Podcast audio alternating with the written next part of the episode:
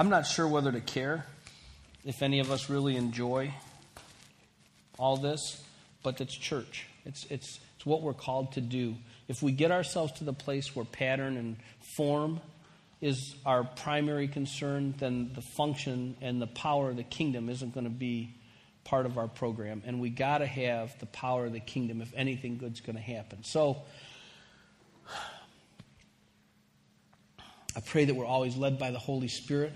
If we're led by the Holy Spirit, then we know we're okay. And if it doesn't work out exactly how we always thought it was going to work out, to have a nice, clean 15 minutes of that and a half an hour of that, then so be it. Okay? Wow, man, I'm just whooped. Um, so weird to go from where we just were to where I'm about to take you. We had a word from the Lord. I believe it with all my heart. Um, I believe it because it was confirmed. I, I, stood up here. Will you put my little slide, the, the passion thing, up on the screen here for me?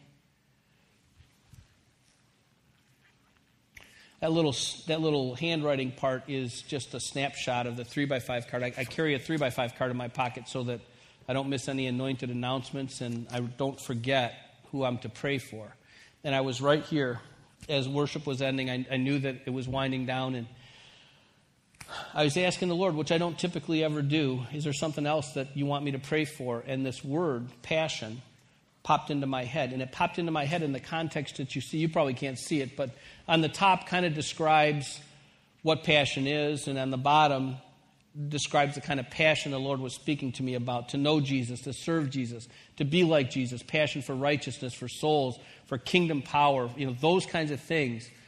And it was so powerful the way that it struck me that I wrote it across the bottom of my, or across the side of my, my card with three big exclamation marks. I stuck it back in my pocket. I made the turn to come around. And as I was going by, a lady who doesn't go to our church, her husband is our regular drummer, but she goes to the Freedom Center, happened to be here that day. And I thought, I'm going to have Lisa just pray for me. I said, I told her, lay hand on and pray for me because I, I, need God's anointing if anything I do is going to be effective. And she starts to pray in the Spirit, and all of a sudden she's just like, oh man, wow, oh, holy smokes, passion. I'm like, what? And she said, The Lord is screaming in my ear. And she said, Passion, passion, passion, passion.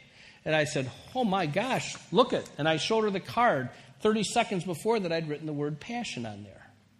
So, God gave us the word because He wants us to be conscious of some issue of passion that we need to be aware of. That's what I'm going to talk to you about today is passion. Um, God can move us to a place a lot of different ways. There's two ways that He's kind of stirred me towards seeing.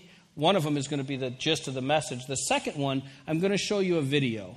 I was going to just let it transition right out of the worship into the video, but I'm not sure that it would have worked. I want you to watch this video in the context of passion.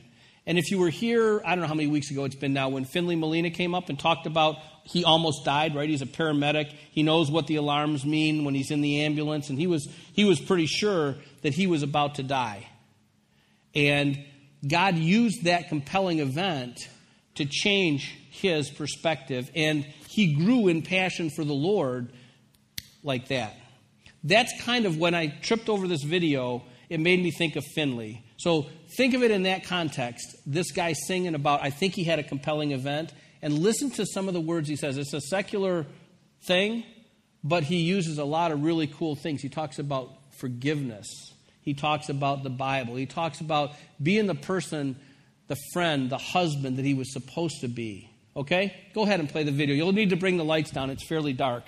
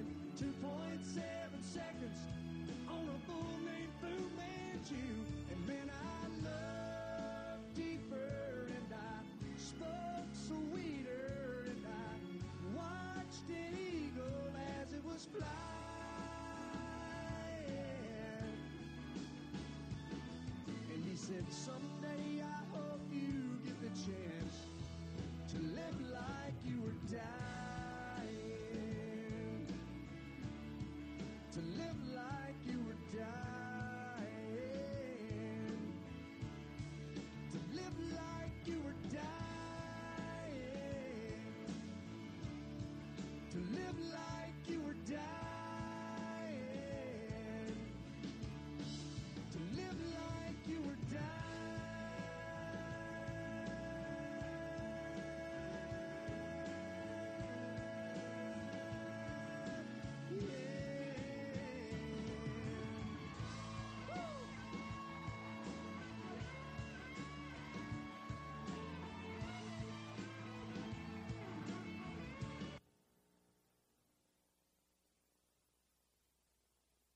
Oh, man. If it's your first time here, forgive me or forgive God for messing me up like this.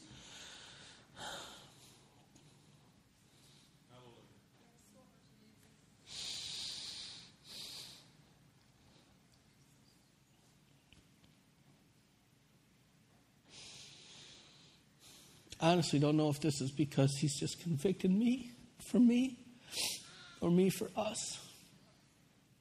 Let's pray. Lord,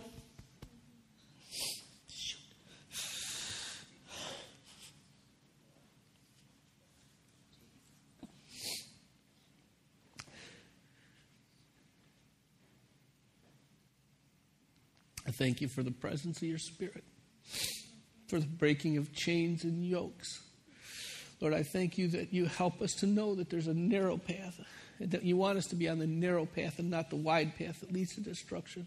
I pray that every heart, Lord, you've just opened mine, Lord. I, I just, I want to repent for a lack of passion, Lord. I want to confess a lack of passion, Lord.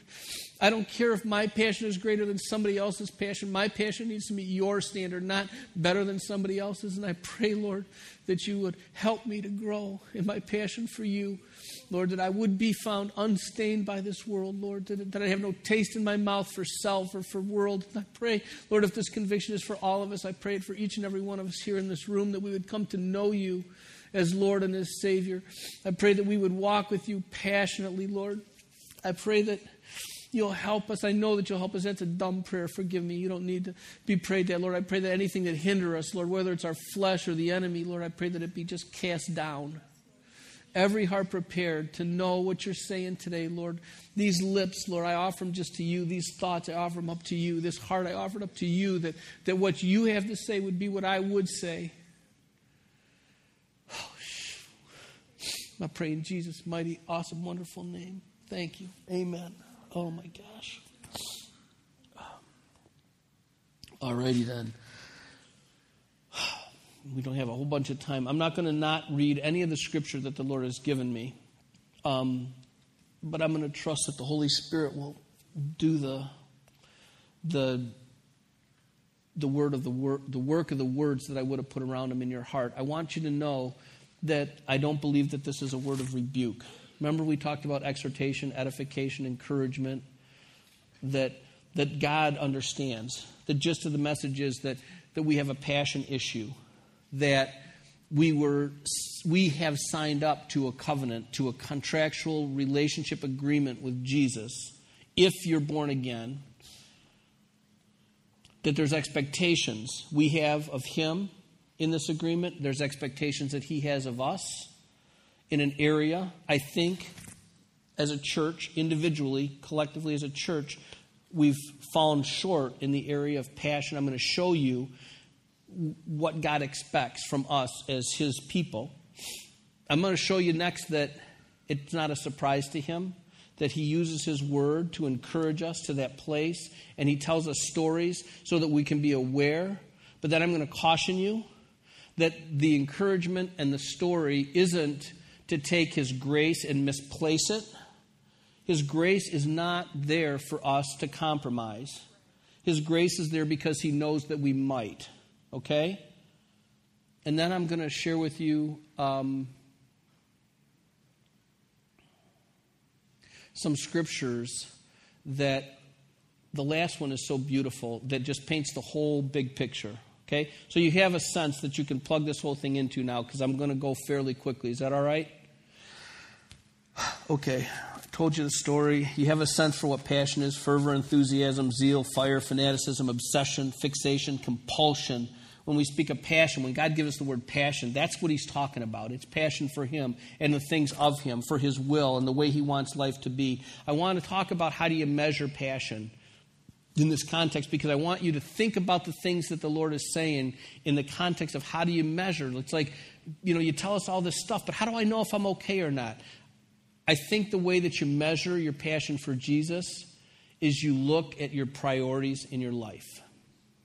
And if you have priorities that look like my favorite TV show instead of a prayer for a sick brother, um, something that would be unholy in your life because you're just choosing it over holiness in Jesus, then as you examine your priorities, you're going to find out where you stand with regard to passion because you're going to point yourself in the direction of your passions.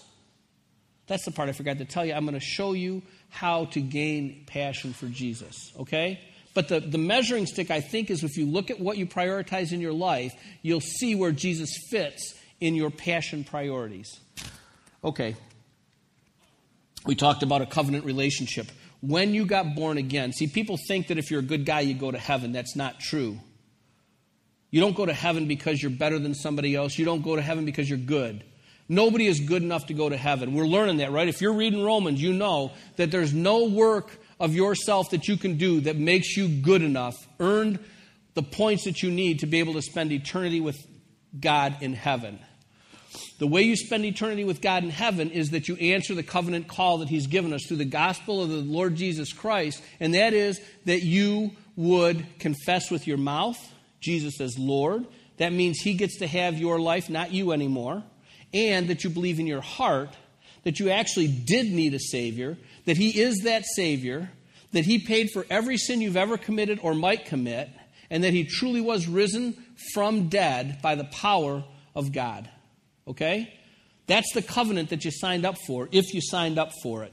Our expectation for His half of the covenant is the presence of His Spirit inside us that allows us to repent from our sinful lives unto holiness, and the promise of eternity with Him in heaven as we stay in Jesus Christ. His expectation from us, right? Because a covenant is a contract between two or more people. Both people, both parties of a covenant have something that, that they have to offer to the covenant. For us, what God expects is the faith, the surrender, and interestingly enough, it looks like his expectation in the new covenant isn't much different than it was in the old covenant. If you understand Jesus as Lord, if you understand faith, I look back and I see in Deuteronomy chapter 10 these words. It says, Now, Israel, what does the Lord your God require from you but to fear the Lord your God, to walk in all his ways and love him, and to serve the Lord your God with all your heart and with all your soul, and to keep the Lord's commandments and his statutes? which I am commanding you today for your good. I don't see much difference in the new covenant expectation and the old covenant expectation. The difference between the two covenants is a covenant of law, which leads to death, and grace, which leads to life. It's the grace that allows you to fail in the new covenant if your heart belongs to Jesus, versus no ability to deal with your sin actions outside of obe- perfect obedience in the old covenant. If we're honest with ourselves, we really only are passionate in one of two places for Jesus, if you're a believer, or for ourselves. Any other passion that we would have that's outside of Jesus is selfish. I have a passion for who knows what. Is it, is it contrary to holiness? Is it contrary to what the scripture teaches us we should be passionate about? Then the root of that thing is self.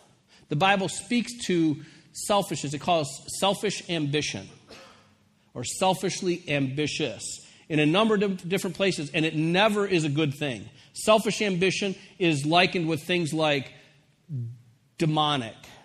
It's the opposite of the person that seeks through good works and righteousness glory and eternity. Selfish ambition.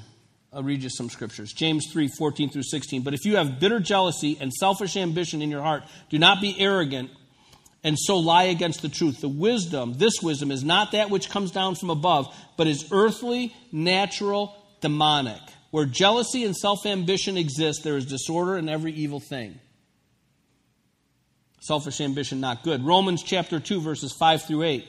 But because of your stubbornness and unrepentant heart, you are storing up wrath for yourself in the day of wrath and revelation of the righteous judgment of God, who will render to each person according to his deeds. To those who by perseverance in doing good seek for glory and honor and immortality, eternal life. But to those who are selfishly ambitious and do not obey the truth, but obey unrighteousness, wrath, and indignation.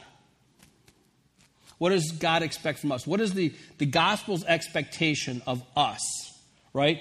If we can only really be passionate about two things, about ourselves or about Jesus, what does the gospel say about our heaven's expectation of our passion? In Matthew 10 37, Jesus says, Jesus speaking here, He who loves father or mother more than me is not worthy of me. And he who loves son or daughter more than me is not worthy of me. Now, parallel passages of this, Jesus speaks of if you don't hate your mother and father, hate your children, you're not worthy of him. That hate isn't that you should hate your parents. It isn't that you should hate your children. They should be the people that you cherish the very most in your life.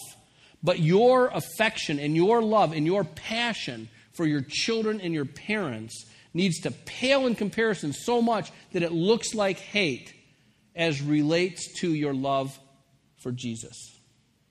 It's not wishy washy. John chapter 12 and verse 25. He who loves his life loses it, and he who hates his life in this world will keep it to life eternal. That's you, that's your flesh. If you choose to love your life, your flesh, I want to do this, but the Bible says that I shouldn't do that, then you will keep your life, but you lose the opportunity for eternal life with God. It's just how it is. It's the way the covenant is written. You cannot keep this life and have eternal life with Jesus. It's one or the other. Does it mean that you can't ever fail? I mean, you've heard this a thousand times. Some of you haven't because you, you maybe never been here before. It does mean that you can fail. But you can't fail with a heart that mocks God.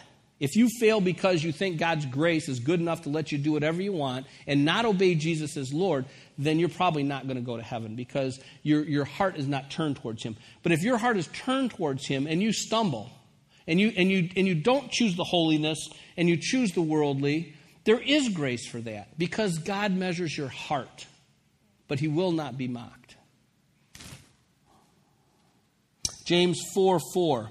You adulteresses, adulteresses is too many S's for my feeble tongue. You adulteresses, do you not know that friendship with the world is hostility toward God? Therefore, whoever wishes to be a friend of the world makes himself an enemy of God. See, these are the expectations in the covenant that if you're born again that you signed up for. And then the last one, 2 Corinthians 5 14 and 15. For the love of Christ controls us. Having concluded this, ooh, I think this is one you should really listen to. Having concluded this, that one died for all, therefore all died, right? Jesus, the one, died for all. Therefore all have died. Will you be resurrected with Jesus or not? And he And he died for all, so that they who live might no longer live for themselves, but for him who died and rose again on their behalf. So Paul is teaching the church at Corinth that Jesus died for your behalf. You died too. That's what baptism represents your death and then your resurrection in faith as Jesus was resurrected from death to life. That you would no longer live to yourself, no selfish ambition, but that you would live to him who died for you. Okay, but we're sheep, right? Little sheep wandering around. We wander away. Our passion for Jesus wanes. Our taste for the world increases. That's why it's so important that we have fellowship with one another so we can help each other. If we're wandering away, somebody's going to see it. You won't just wander away and never come back. You won't get off the narrow and onto the wide because someone will know. We're sheep. God knew it, He expected it. In His Word, He exhorts us and He warns us. So, this is the part where you can feel a little bit better. I mean, the last part was pretty strong stuff. Paul uh, exhorts in 2 Corinthians, 2 Corinthians 13, he says, Test yourselves to see if you are in the faith. Examine yourselves. Or do you not recognize this about yourselves, that Jesus Christ is in you, unless indeed you fail the test? So he's teaching us. He's like, okay, as you're walking this, this path, you're walking with the Lord, you need to constantly be examining yourself. Have I wandered into the world? Because, see, what happens is, if you've been with the Lord long enough to really have a relationship with Him, you can hear the voice of His Spirit, but you'll rationalize. And sometimes we take and we confuse what's good, what seems good, with what's God. And if this line is the center of the narrow path, and I just get off by a fraction of a fraction, it doesn't feel like I'm off. It doesn't feel like I'm off. It doesn't feel like I'm off, except by the time I've walked a while, because the angle never changed, I got no idea where the path is. It's gone. If I never examine myself as I'm walking on this path, I don't know that I've moved this much, and then this much, and then this much, to the point where now I'm so far away from the path, I'm so disconnected from the Holy Spirit that I have no sense for whether I'm good, bad, or otherwise with, re- with relation to my walk with the Lord. Examine yourself. It's an exhortation. That's what this message is. It's an exhortation. Be careful.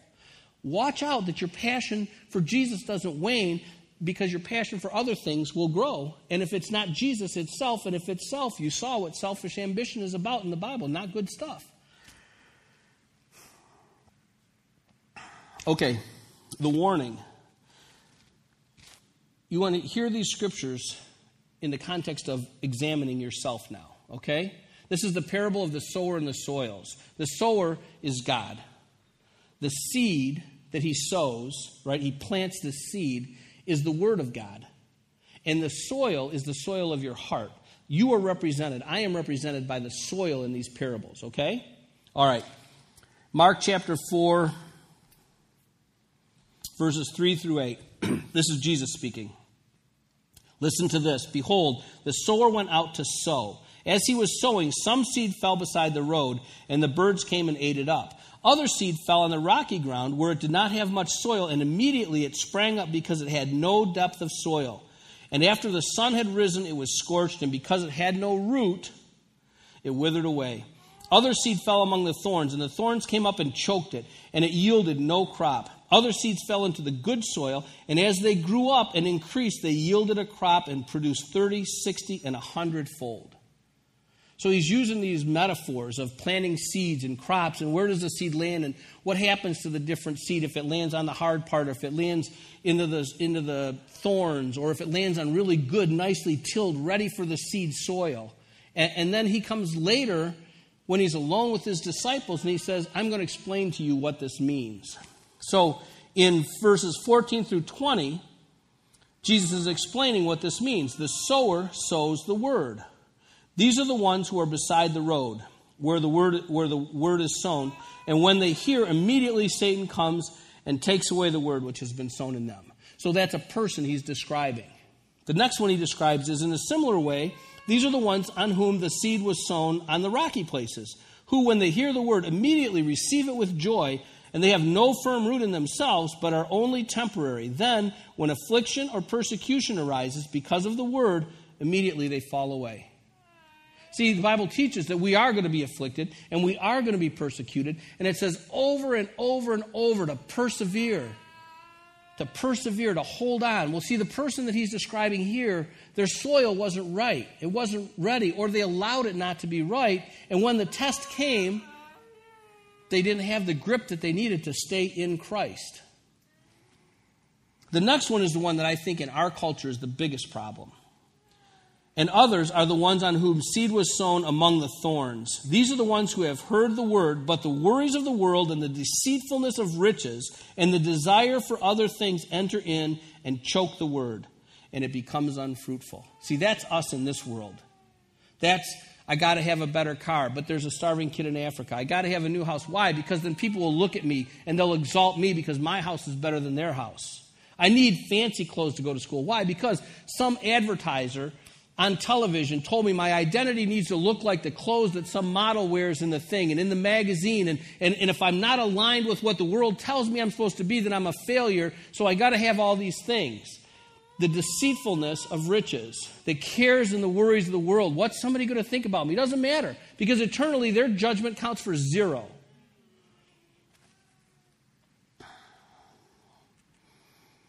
And those are the ones on whom seed was sown on the good soil. And they hear the word and accept it and bear fruit 30, 60, and 100 fold. Constantly examine the soil of your heart to make sure that when it receives the seed that's God's word, that it nurtures and it cares for that seed so that what happens? It grows and becomes fruitful. That our lives would bear fruit for God's kingdom. I, the caution in the exhortation is to fail the test. Remember, unless you find, examine yourself, unless you find that you fail the test.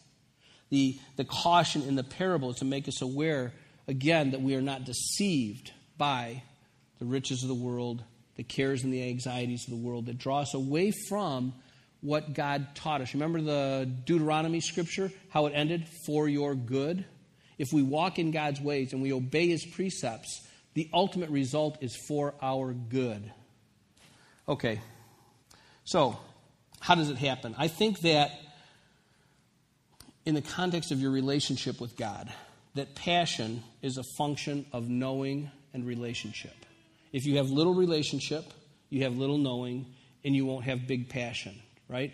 If somebody said that such and such fruit tastes really good, but I've never tasted it, I might be curious, I might be interested, but I'm not going to be passionate for it because I have never tasted it, right?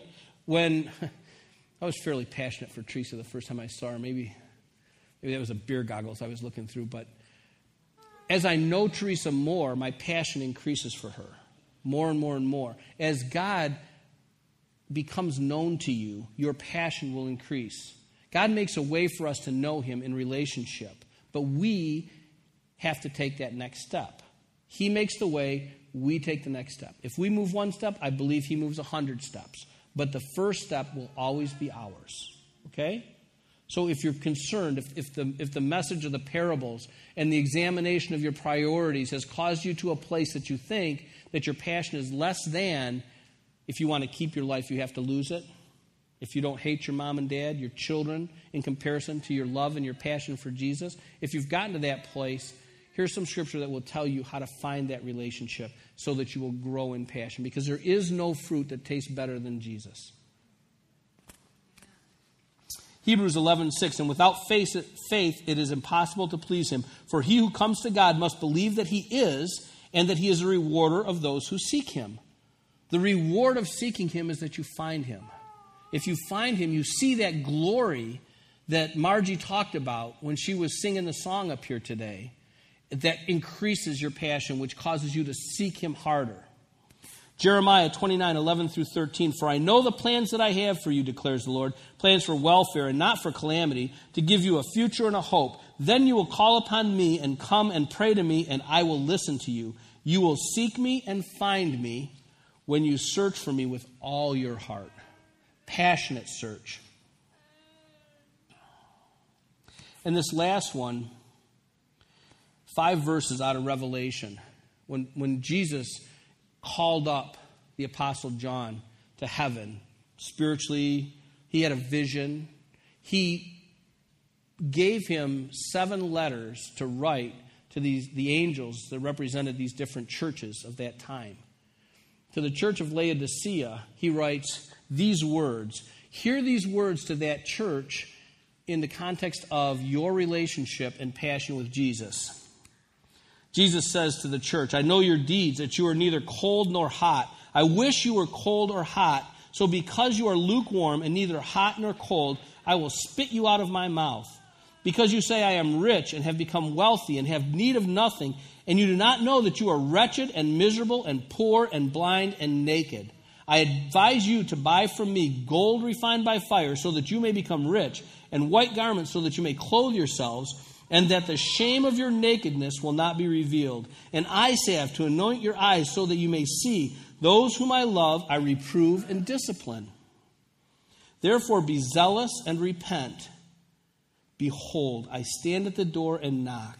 If anyone hears my voice and opens the door, I will come into him and will dine with him, and he with me. Those five verses take us through, maybe it's six verses, take us through this whole message. He says, Your passion has waned. You're not hot, you're not cold, you're lukewarm. I hate lukewarm. I spit it out of my mouth. He says, You think that you are rich, but you're not because your riches that you perceive are in the things of the world. See, when your passion is for the things of the world and you gain them, you perceive that as richness. But what he says is you're, you're wretched and you're naked. You don't have anything. He says, I stand at your door and knock. I'm knocking, I'm knocking, I'm knocking. But you got to open the door. If you'll take the initiative to open the door and invite me in, I will come in and I will dine with you. It's the whole thing. I, I wish I would have looked this verse up. I thought of it earlier this morning it may be to this church, it might be to one of the other ones, I don't remember, but he starts with, You have lost your first love. It could have been a perfect start. Right in here, you've lost your first love. You've become passionate for something other than me, and it leads you to this place of nakedness and wretchedness. Even though you think you're wealthy and you're really well off, you're not, because your passion is misplaced. God spoke the word of passion to us because we needed to hear it. He spoke it here in this church for us because we have an issue of passion. He didn't speak it. This is my perception as a word of rebuke. You be passionate about me or I'll just clobber you. There is no passion in that. That's fear. There's an appropriate, reverent fear for God, but that's not this. It's a word of exhortation and encouragement to draw us back to a place where we truly can be clothed in white. That we can buy from Him eye salve so that we can see and gold that's been refined by fire. He spoke the word because he wanted us to hear it. Passion for God is expressed in our desire to know him, in our zeal to walk with him, and our hunger to display his character. We find the level of our passion for Jesus when we examine ourselves through the lens of our priorities. So, I am done. Let's pray. And then maybe we could just take a minute of prayer. We're running kind of late. I'm sorry. Not that sorry, but I'm a little sorry. Just about that much. I promise next week will be maybe not late. Let's pray. I don't know, did that movie or that video stir anybody? It just messes me up when I see a guy. I don't know his I don't know him. His name is um, Tim McGraw. I think he's a Christian. When he talks about being the friend that he would want to have. It's scripture. Treat others the way you want them to treat you. When he talks about forgiveness that hadn't been given, that should have been given, that's, that's so gospel. When he talks about reading, he said, if I had it to do all over again, what would I do? I'd look at the good book for some direction, and then I'd do it again. So maybe we'll just watch that. If you got to go, you're released. You have a wonderful, blessed week. If you want to stay and just reflect a minute, as the Holy Spirit speaks to you, then I would ask you to ask Him to show you if you have an issue of passion in your heart. Okay? All right. God bless you all.